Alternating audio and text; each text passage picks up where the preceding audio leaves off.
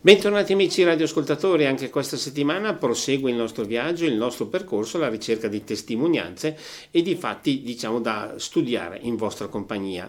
In questa nostra occasione, visto che siamo entrati nel periodo di Quaresima, un periodo appunto particolare, abbiamo voluto chiedere aiuto a una, diciamo, una persona che ci può dare un sostegno importante come Monsignor Giovanni Palamini, vicario episcopale per la vita consacrata. Innanzitutto un sentito ringraziamento per essere qui con noi. Grazie a voi di avermi invitato. Poi abbiamo detto vogliamo sfruttare un po' il suo aiuto perché ci siamo un po' chiesti alcune cose, o meglio abbiamo voluto confrontare la quaresima che si sta vivendo a livello di fede e di religione con la nostra società. E da una parte ci siamo chiesti ma al giorno d'oggi che valore può avere la quaresima, un periodo come la quaresima, cosa può insegnare a noi e poi dall'altro appunto co- come ci dobbiamo comportare. È chiaro che la Quaresima come primo aspetto si rivolge ai cristiani perché è,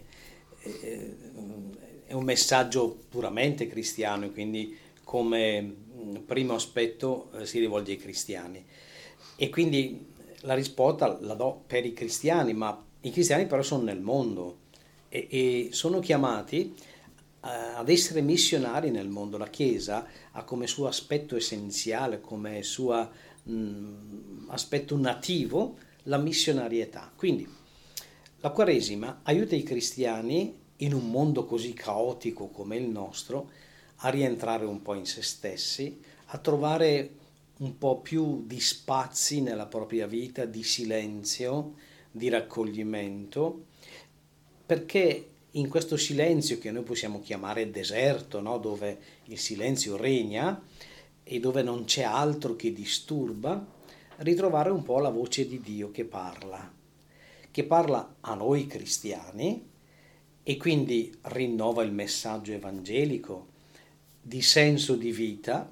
Questa trasmissione ha proprio questo senso, no? ritrovare il senso alla vita e questo Vangelo che dona senso alla vita, poi il cristiano, dopo averlo meditato e quindi aver ritrovato in questo annuncio di vita, nel silenzio dell'ascolto della parola di Dio, la verità della vita, la trasmette poi ai fratelli.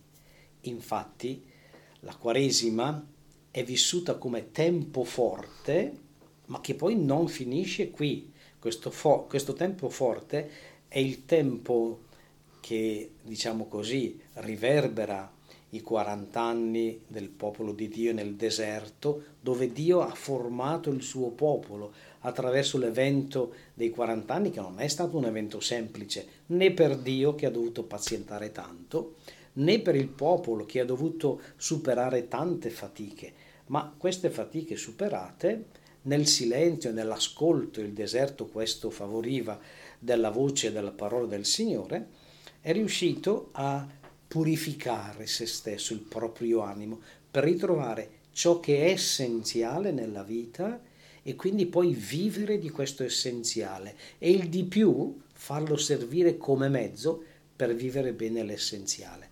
E l'essenziale non è altro che il rapporto con Dio perché possa diventare poi rapporto con i fratelli e con le sorelle nello stile di Dio, che è quello di prendersi cura degli altri. Ecco, questo rapporto con Dio, questa voce di Dio che noi dobbiamo cercare di ascoltare, può essere ascoltata anche in un periodo come questo, nel quale eh, siamo bombardati da mille tipi di voce diversa, da mille frastuoni che spesso e volentieri, non dico che ci fanno un po' rimbombare tutto, ma ci fanno perdere molto, ritornando prima, del senso di quello che ci viene detto. E credo che la Quaresima ci chiede proprio questo eh, se noi ripercorriamo eh, solo anche il Nuovo Testamento, ci accorgiamo come l'inizio della vita di Gesù, eh, dal concepimento nel grembo della Vergine Maria, è stato proprio vissuto in un momento caotico. Caotico perché, beh, perché in Palestina, perché uh, c'era la diciamo così, i romani, no? l'occupazione romana che non dava certo facilità nel poi c'erano parecchie rivolte a livello eh, così del popolo, Maria stessa eh, ha dovuto vivere eh, una situazione non semplice, caotica perché rimasta incinta per opera dello Spirito Santo, che cosa vuol dire per, per, la gente di quel tempo che ancora non aveva incontrato il Signore, non sapeva chi era lo Spirito Santo. Eh, Giuseppe ha dovuto mettersi in questa situazione e non capiva più niente, più caos di questo. Poi devono andare, vanno a Gerusalemme eh, e là, e là eh, caos perché c'era il momento del, eh, del famoso mh, mm, richiamo di di conta degli abitanti e in questo caos eppure Maria e Giuseppe in questo caos hanno saputo eh, ritagliarsi il tempo per ascoltare la parola di Dio e poi per presentare questo miracolo, il figlio di Dio che nasce in un popolo in quella situazione così difficile. Ecco, il nostro tempo è certamente un tempo caotico, dove è difficile sentire questa voce del Signore che parla, ma è proprio il tempo in cui meglio, se vogliamo, ritrovandoci in questi silenzi di ascolto della parola di Dio, che illuminano la nostra vita e la nostra storia, noi possiamo fare quella meditazione che Maria compie vede questo caos attorno a sé anche quando nasce Gesù, questi pastori che arrivano alla grotta, questi magi che arrivano a, alla casa di Giuseppe e di Maria per cercare il figlio di Dio che è nato. E, loro, e Maria cosa fa? Meditava la parola custodendola nel suo cuore. E questa meditazione in che cosa consiste? Far risuonare la voce dell'angelo e leggere attraverso questa voce, che è la parola di Dio, gli eventi che stanno capitando nella storia. E noi credo che se vogliamo capire la nostra storia, gli eventi che capitano oggi, così caotici come sono, dalle guerre alla fame, alle ingiustizie, alle liti politiche e tutto il resto, non possiamo che chiedere al Signore che ci aiuti a comprendere bene la sua parola perché illumini questi eventi e trovare le strade per dare un senso anche alla vita che stiamo vivendo in questo tempo e magari anche soluzioni ai problemi dell'umanità. Ecco, siamo partiti dalla necessità di ascoltare, quindi di, di poter eh, trovare lo spazio per ascoltare la voce del Signore parlando di Quaresima spesso e volentieri però viene abbinata anche con un concetto un po' particolare, anche qui secondo me è tutto da studiare insieme, come quello del sacrificio. Eh, al giorno d'oggi questi sacrifici che valore hanno e soprattutto in cosa possono consistere? Ecco, forse noi non pensiamo mai al significato della parola sacrificio. Sacrum facere. Far diventare sacro al Signore, cioè consacrato al Signore, riservato per il Signore, un qualcosa che sì, è un peso, ma questo peso è una fatica, ma questa fatica è una rinuncia, ma questa rinuncia prende valore intanto in quanto la offro a Dio. E allora diventa simile a quello che ha fatto Gesù per riscattare noi dalla nostra morte spirituale, dal peccato. Cosa ha fatto? Ha sacrificato la sua vita per noi, cioè ha reso sacra, mh, offrendola al Signore, la sua vita per noi e quindi in questo modo lui ci ha riscattato. Allora, sacrificio non vuol dire eh, obbligarci a eh, frustarci o altre cose, perché se uno si frusta ma non sa il perché, non, non ha senso che lo faccia. Anzi, oggi poi si sa che la flagellazione, l'autoflagellazione non ha più nessun significato. Ma se uno invece dice, io anche solo offrire cose che deve fare normalmente tutti i giorni, ma che gli costano, ma renderle sacre a Dio perché le offre e offre la fatica e offre la rinuncia che deve fare, allora questo è davvero un dar valore a tutto quello che si fa. Quindi San Paolo dice offrite i vostri corpi come un sacrificio santo e gradito al Signore. E che cosa vuol dire? Cioè vuol, vuol dire offrire i vostri corpi, vuol dire offrite tutto di voi stessi, mente, cuore, corpo fisico, cioè offrite tutto quello che fate come fatto per il Signore, allora tutto prende senso. A volte allora non si tratta di andare a cercare chissà che cosa, no? eh, mi astengo dal mangiare la frutta, oh, se lo faccio, se è una tua scelta libera e lo fai per dire Signore, è un gesto che faccio per condividere la povertà degli altri che non hanno neanche da mangiare e io invece ho il di più e la frutta eh, per un periodo posso anche far senza mangiarla, benissimo, allora ha un valore anche questo. Ma andare a cercare qualcosa da offrire quando tu magari devi perdonare un tuo fratello che hai accanto e non lo fai, che senso ha che tu vada a cercare altro? Fai questo. Mi costa, certo che mi costa, devo rinunciare a una vendetta personale, devo rinunciare a manifestare eh, la mia ragione che ho sull'altro. Non importa, ma il Signore lo sa, sa qual è la ragione, la verità. Se tu dici perdono, anche se quell'altro ha detto una bugia, una menzogna nei miei confronti, lo perdono, ma Signore, sei davanti al Signore, questo è, diventa, e fa rendere più buoni tutti i rapporti, le relazioni con le persone.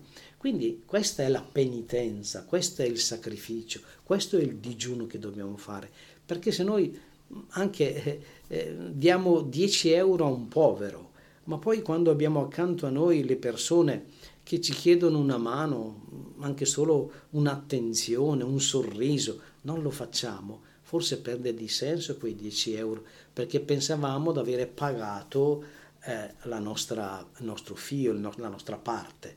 Non è così che si fa. A volte noi andiamo a cercare delle cose per eh, giustificarci. No? Certo. Allora, fatto questa cosa, io sono a posto, ma in realtà tu non sei a posto perché hai fatto una cosa in più che potevi fare senza fare e non fare quelli che devi compiere ogni giorno come vita quotidiana di relazione e di carità nei confronti degli altri. Certo, e magari anche nei giorni, tra virgolette, normali, parlando anche con diverse persone, capita di porre al centro dell'attenzione un po' proprio la necessità di questa, come abbiamo toccato prima il tasto, per esempio del venerdì di magro. Eh, molti fanno fatica a capire il significato, cosa, eh, cosa, importa nella mia vita se io magari invece mangiare una bistecca mi mangio una mozzarella, tanto mangio lo stesso, mi dicono. Certo. Che risposte si possono dare in casi di questo genere? Eh, la Chiesa eh, chiede queste cose per dare un, un esempio di quel che si può fare. Mercoledì delle ceneri, venerdì santo, eh, i cristiani sono chiamati alla, al digiuno e all'astinenza e i, gio- e i venerdì di Quaresima all'astinenza dalle carni. Per far che cosa? Per sentirci in sintonia, per condividere per esercitare la passione che Dio prova per i poveri e condividere la loro situazione. Se noi mangiamo un po' di meno e sentiamo un languorino di tanto in tanto in giornata, capiamo che cosa può sperimentare uno che non mangia per giorni e giorni. E dico, io Signore voglio essere in questo momento in comunione. E quello che io, e questo è interessante che forse non lo facciamo, quello che io risparmio dall'aver mangiato di meno lo offro perché qualcuno possa mangiare oggi. Quindi anche lì non faccio solo digiuno, ma offro qualcosa ai fratelli perché loro possano non fare digiuno perché lo fanno tutti i giorni. E poi, e quando io digiuno, quando faccio penitenza, sono in comunione con quel Gesù che ha digiunato nel deserto, per esempio, per rafforzare, eh, diciamo così, la sua volontà perché coincidesse con la volontà del Padre. Se io libero continuamente i miei istinti e non li so governare, rischio di diventare un animale irragionevole. Ma siccome io ho una volontà, la penitenza, il digiuno mi aiuta anche a diventare capace del dominio di sé, dei miei istinti e anche della mia volontà. E, e Gesù ha fatto così, eh. si è attraverso anche i 40 giorni nel deserto dove ha digiunato, dove è stato tentato dal diavolo, ha rafforzato la sua volontà, eh, costringendo se stesso a ricercare l'essenziale. Non di solo pane vive l'uomo, risponderà al demonio che gli dice ma insomma tu sei capace di fare tutto, eh, eh, adesso hai fame, eh, fa un miracolo, trasforma le pietre in, in pane, no? E Gesù non di solo pane vive l'uomo. Sì, per vivere fisicamente è necessario anche quello, ma prima di quello c'è un pane più importante, che è l'amore per Dio e l'amore di Dio, che è l'ascolto della sua parola, che è la comunione di preghiera con Lui e che è la carità verso i fratelli. Abbiamo sfiorato e toccato ancora anche adesso il tasto della preghiera. Anche in questo caso mi sembra che nelle nostre giornate, quasi quasi vanno avanti al minuto, lo spazio per la preghiera sia sempre limitato quando c'è. Troppo spesso purtroppo passa la giornata e non si è riusciti a trovare, magari neanche a fare un segno della croce. Eh sì, eh, anche lì mm, non troviamo gli spazi perché li troviamo per qualcosa d'altro. Qui si tratta di deciderci o siamo cristiani o non lo siamo. Se siamo cristiani, certamente riusciamo a trovare tutti i giorni un momento per metterci davanti al Signore in silenzio e dire Signore, questo momento lo passo con te, solo con te.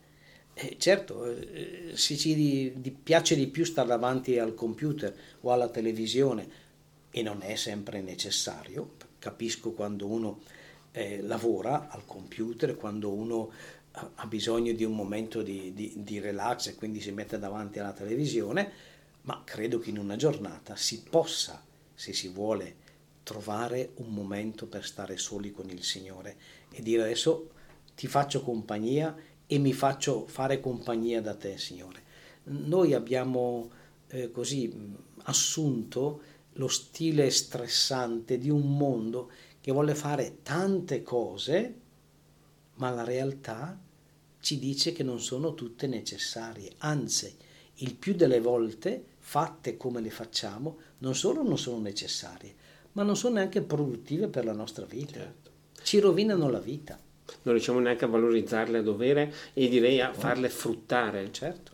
Sì, sì, questo è il, è il, problema di noi oggi, perché alla fine poi, quando abbiamo fatto tutto nella giornata dimenticandoci la presenza del Signore, ci accorgiamo che siamo ancora vuoti, eppure abbiamo fatto tutto, siamo ancora vuoti perché non abbiamo fatto la cosa più importante, che è quella, per esempio, di offrire il lavoro della giornata al Signore perché diventasse un lavoro che produce non una vita esteriore soltanto, ma faccia crescere la vita interiore, perché se non c'è questa vita interiore, anche quella esteriore eh, si va disfacendo giorno dopo giorno e alla fine noi ci domandiamo ma perché abbiamo vissuto, per chi abbiamo vissuto. Finisce tutto e se invece abbiamo curato questa vita interiore che dà senso anche a quella esteriore, effettivamente noi ci accorgiamo che se anche il nostro corpo si va disfacendo giorno dopo giorno, come dice l'Apostolo, in realtà noi sappiamo che si sta ricostruendo in una fase migliore e definitiva, che è quella della risurrezione e della vita eterna. Noi abbiamo paura a parlare di vita eterna, ma meno male che c'è la vita eterna, perché se no noi, alla fine di questa esperienza mo- nel mondo, non avremmo più niente, entreremmo nel nulla, e nulla è nulla, non esiste. Certo. E aggiungo ancora un piccolo passo indietro, visto che abbiamo detto ci riempiamo di tante cose, ma mi sembra che più ci riempiamo, quasi quasi più ci sentiamo vuoti. È chiaro, perché ci riempiamo di cose che non nutrono. Eh, quando noi mangiamo certi cibi eh, e, e, lo facciamo per, per, la linea, ci accorgiamo che sono cibi, sì, che eh, ci danno il senso di sazietà, ma in realtà nutrono poco il corpo ed è per questo che noi poi snelliamo, no? Però alla fine bisogna stare attenti che a forza di snellirci ci annulliamo. Ecco, così anche ciò di cui ci nutriamo, delle cose che facciamo durante la giornata, se noi alla fine facessimo davvero un esame di coscienza, ci accorgiamo che poche di quelle che abbiamo fatto durante il giorno hanno davvero un valore per la vita. Sono cose che sono sfuggevoli, a un certo punto le ho fatte ma basta, non, non mi rendono per il domani. Cioè, eh, se io oggi ho fatto un, una marea di cose, però mi accorgo che domani sono da capo, vuol dire che queste qui non hanno reso niente per il mio domani. Ah, vuol dire che non valgono niente, non valgono poco, possono anche eh, metterli in parte e magari dare un po' più di spazio al rapporto con gli altri, all'attenzione verso gli altri e al rapporto con Dio. Certo. E sembra mm, messo anche un po' da parte, prima abbiamo detto noi siamo cristiani quindi dobbiamo anche testimoniare. Questo ruolo del cristiano testimone però mi sembra che non è molto al centro della nostra attenzione eh purtroppo. Sì. Purtroppo una delle crisi forti che c'è oggi è proprio la distanza tra la fede e la vita. Noi la domenica andiamo in chiesa per chi va, perché purtroppo oggi c'è anche questo... Dovremmo andarci, eh, dovremmo ecco. andarci.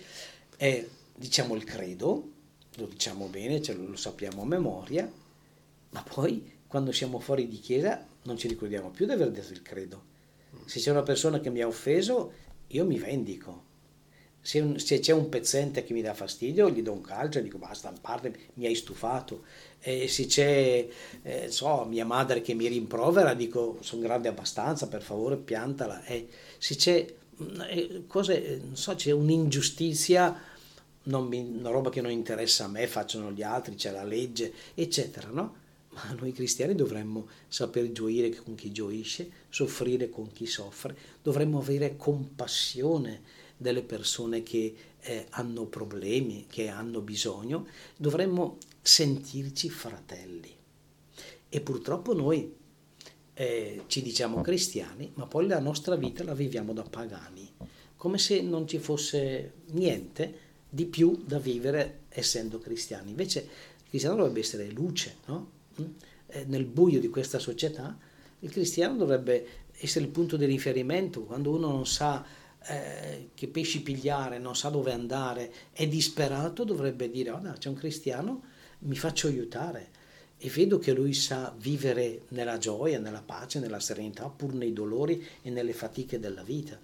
Purtroppo mm, spesse volte manca questo, anche se, anche se poi dobbiamo dire, ce ne sono di cristiani che magari nel silenzio, nel nascondimento, il Papa li chiama i santi della porta accanto, eh, di quali non ci eh, accorgiamo neanche se non nel momento in cui noi stessi abbiamo bisogno e eh, troviamo l'appiglio che sono queste persone e anche dei santi che anche ultimamente ci hanno dato un grande esempio, non lo so, se penso a un eh, Carlo Acutis, questo giovane che è morto a 15 anni, santo.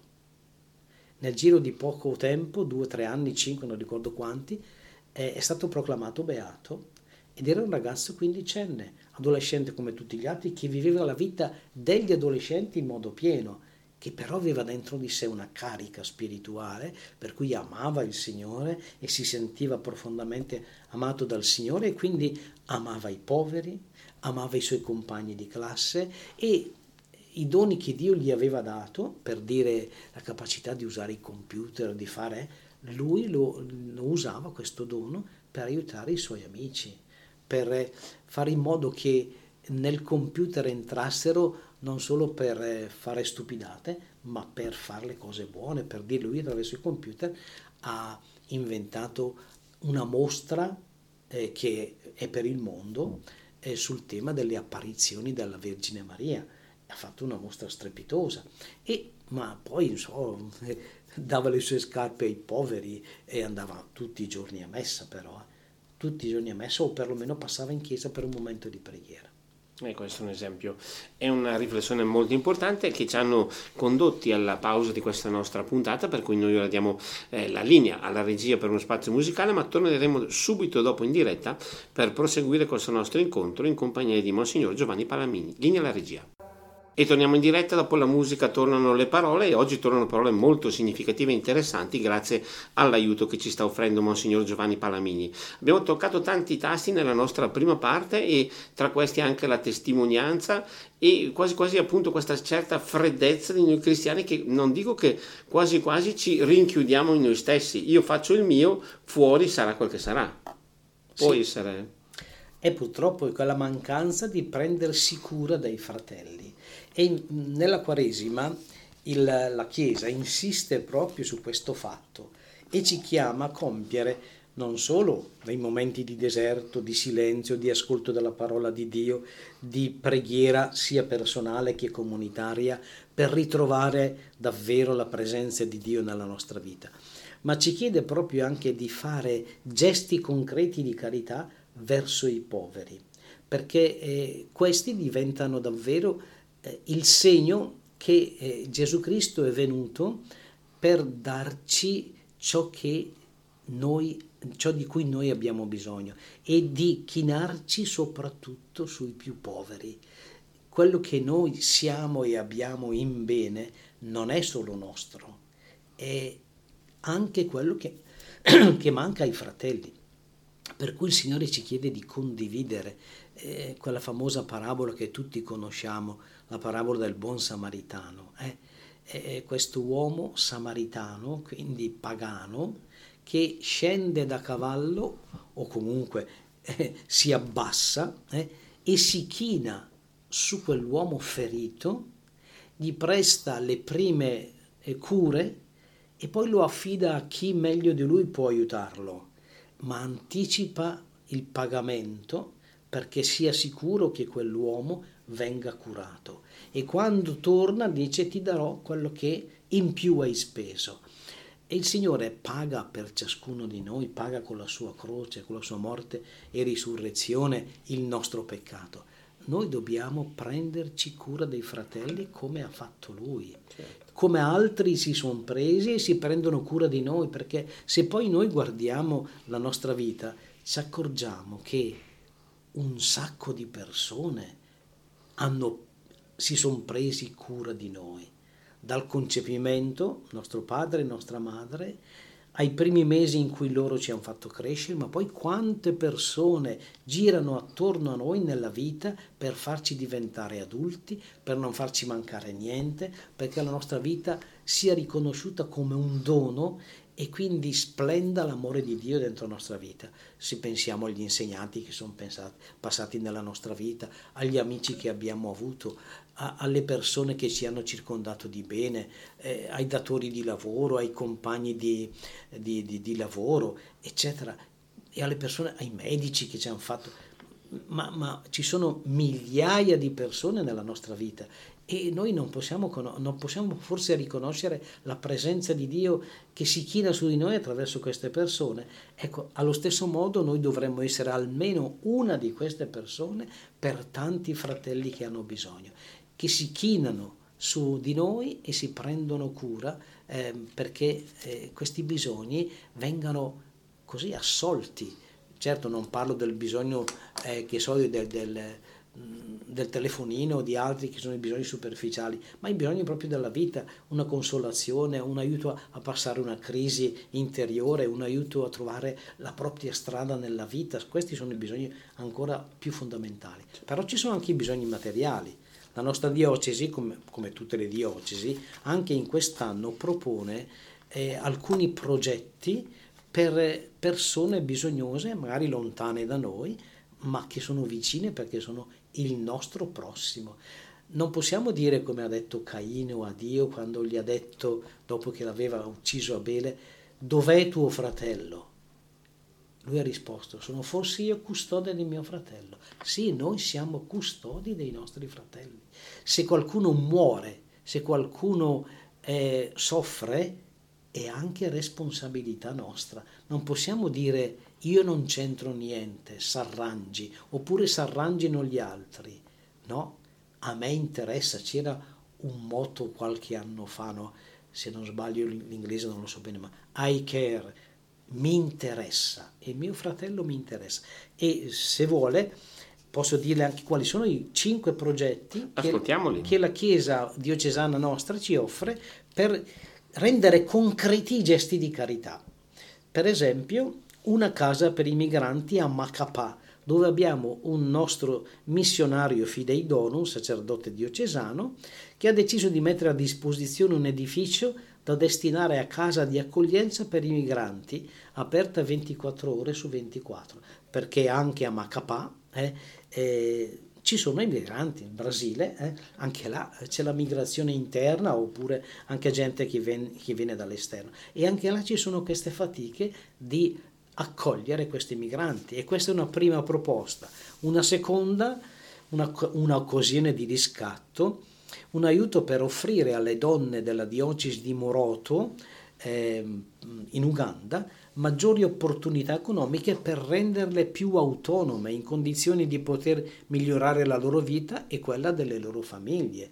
E qui parliamo delle donne, sappiamo quanto il tema delle donne oggi è alla ribalta, eh? quindi noi dobbiamo metterci dentro anche in queste situazioni, che sono situazioni di povertà sociale, ma noi viviamo in questa società, non viviamo in un altro mondo noi cristiani, siamo cittadini del mondo, anche se dice Gesù che siamo nel mondo ma non siamo del mondo, ma finché siamo qui siamo cittadini del mondo. Poi un altro gesto di carità per eh, l'istruzione, Andrea Bosio e Federica Maifredi, fidei donum bresciani, questi sono laici, che sono impegnati in una scuola nella diocesi di Aru, nella Repubblica eh, Democratica del Congo, e chiedono aiuto per sostenere il cammino scolastico dei loro giovani. Là le scuole eh, non sono così diffuse come qui e soprattutto eh, non è lo Stato che passa tutto, anche se pure da noi non è che lo Stato eccella per queste cose, però ci sono scuole ben diffuse, insomma.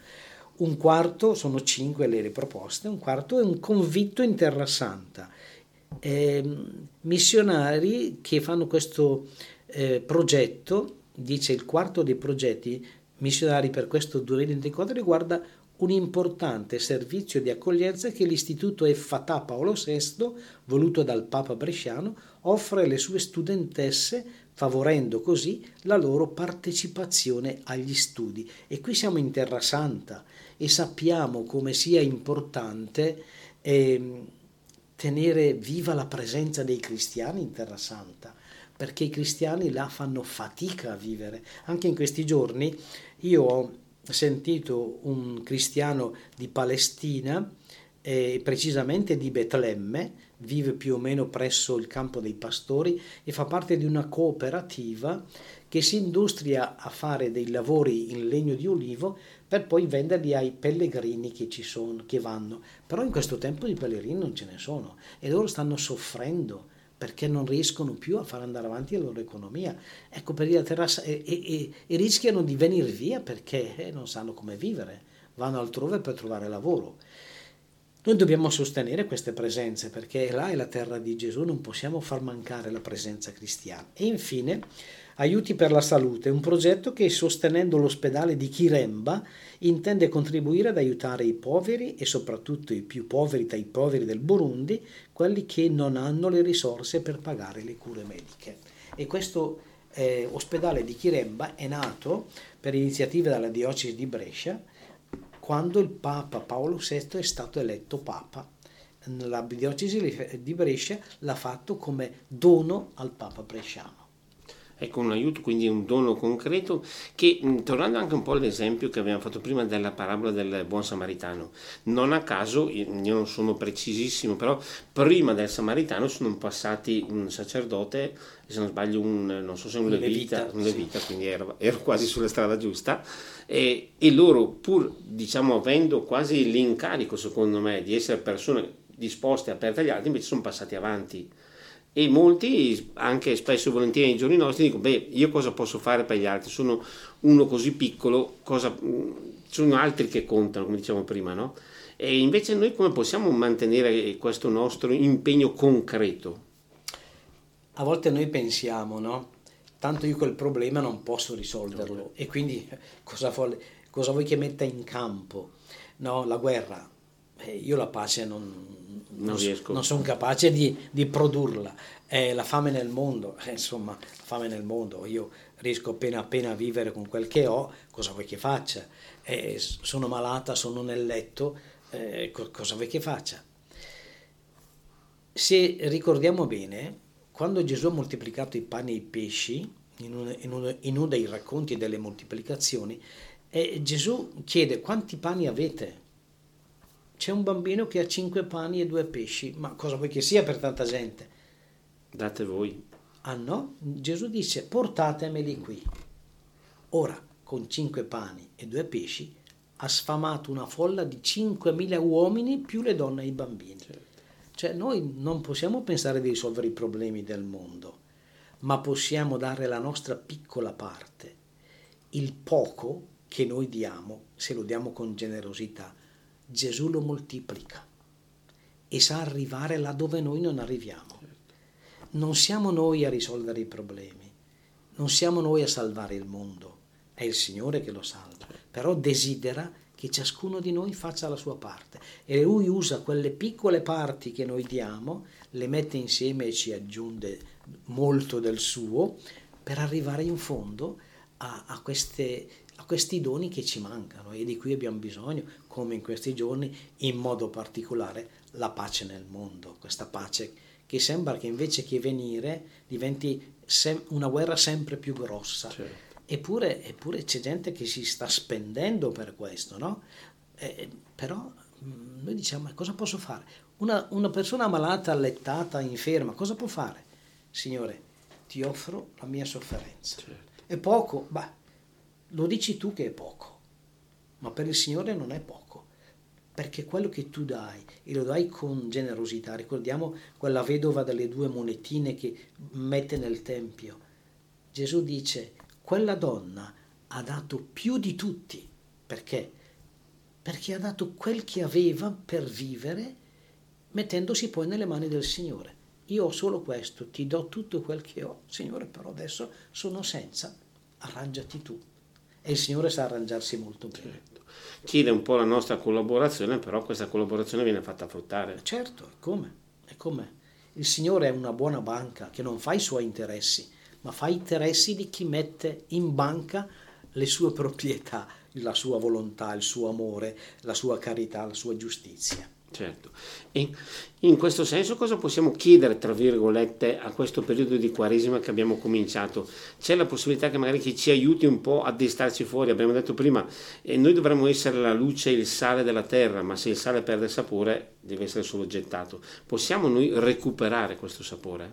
Certo, sicuramente, però l'unico modo per recuperarlo è metterci in sintonia con colui che costruisce questo sale, con colui che coltiva questo sale e è Dio. Certo. Non c'è nessun altro modo, se noi non siamo uomini e donne di Dio, che non vuol dire che dobbiamo stare tutto il giorno con le mani giunte, perché non abbiamo ancora capito che l'uomo vivente è la gloria di Dio. Allora ciò che importa è che io sappia nel mio vivere quotidiano che tutto quel che faccio, se lo faccio nel bene naturalmente, è preghiera, è gloria di Dio, è lode, è ringraziamento, è esercizio di carità. Quindi non preoccupiamoci di fare poco o tanto, ma facciamo quel poco o quel tanto con la coscienza che Dio lo riceve e lo fa diventare strumento di bene per tutti i fratelli. Allora, preghiamo magari un po' di più, ma nel senso stiamo un po' di più col Signore, che poi ci accorgeremo che tutta la giornata diventa preghiera, perché siamo coscienti che viviamo davanti a Dio e che tutto quello che facciamo diventa opera per far crescere il suo regno. Mm? Poi eh, facciamo qualche esercizio di carità, eh, in, cercando proprio di imporre a noi stessi perché siamo liberi, quindi nessuno ci obbliga, ma proprio perché liberi noi possiamo imporre a noi stessi degli esercizi di carità, di elemosina, di servizio, eccetera, magari qualche servizio anche eh, un pochettino prolungato nel tempo, qualche, se, qualche volontariato che possiamo fare, e questo po'. E, e poi quindi preghiera, meditazione della parola di Dio, il Vescovo ci ha insegnato un metodo in questo, tem- in questo periodo, no? questo ascolto comune fatto insieme dalla parola di Dio con eh, la, la risonanza poi che non diventa discussione, ma diventa mettere in, mettere in, gioco se stesso dicendo quello che la parola di Dio ha detto a me per la mia vita. Ecco, direi che ci sono ancora tanti temi che dovremmo toccare, ma purtroppo lo spazio a nostra disposizione è ormai scaduto, però vorrei chiedere appunto un'ultima annotazione, un ultimo aiuto al nostro ospite, magari con una preghiera, visto che siamo in tema. Ecco, e io mh, vorrei proprio, visto il tempo che stiamo vivendo, quaresima, ma anche un tempo di, eh, di guerra, di, di, di, di, sofferenza per questo motivo, direi concludiamo con la preghiera semplice di San Francesco. Prego. Signore, fa di me uno strumento della tua pace. Dove c'è odio, io porti l'amore. Dove c'è offesa, io porti il perdono. Dove c'è discordia, io porti l'unione. Dove c'è errore, io porti la verità. Dove c'è dubbio, io porti la fede. Dove c'è disperazione, io porti la speranza. Dove ci sono tenebre, io porti la luce. Dove c'è tristezza, io porti la gioia. O Divino Maestro, che io non cerchi tanto di essere consolato, quanto di consolare, di essere compreso, quanto di comprendere, di essere amato, quanto di amare. Infatti, dando si riceve, dimenticandosi si trova comprensione, perdonando si è perdonati, morendo si risuscita a vita eterna. Io direi che dopo queste parole non devo aggiungere assolutamente niente, però visto che abbiamo ancora diverse domande che sono rimaste tra virgolette in sospeso, spero che ci si possa ritrovare in questa nostra trasmissione. Volete direi dire... davvero grazie per essere stato con noi. Grazie a voi e buona Quaresima, visto che c'era ancora un po' di, di, di tempo da, da, perseverare in questa Quaresima. Certo, dobbiamo sicuramente alzarci e darti da fare e rimboccarci un po' le maniche. Io direi davvero grazie al nostro ospite, ma grazie anche a chi ci ha ascoltato nel corso di questa nostra puntata, grazie per essere stati qui con noi. A voi buon proseguimento di giornata e naturalmente a risentirci la settimana prossima.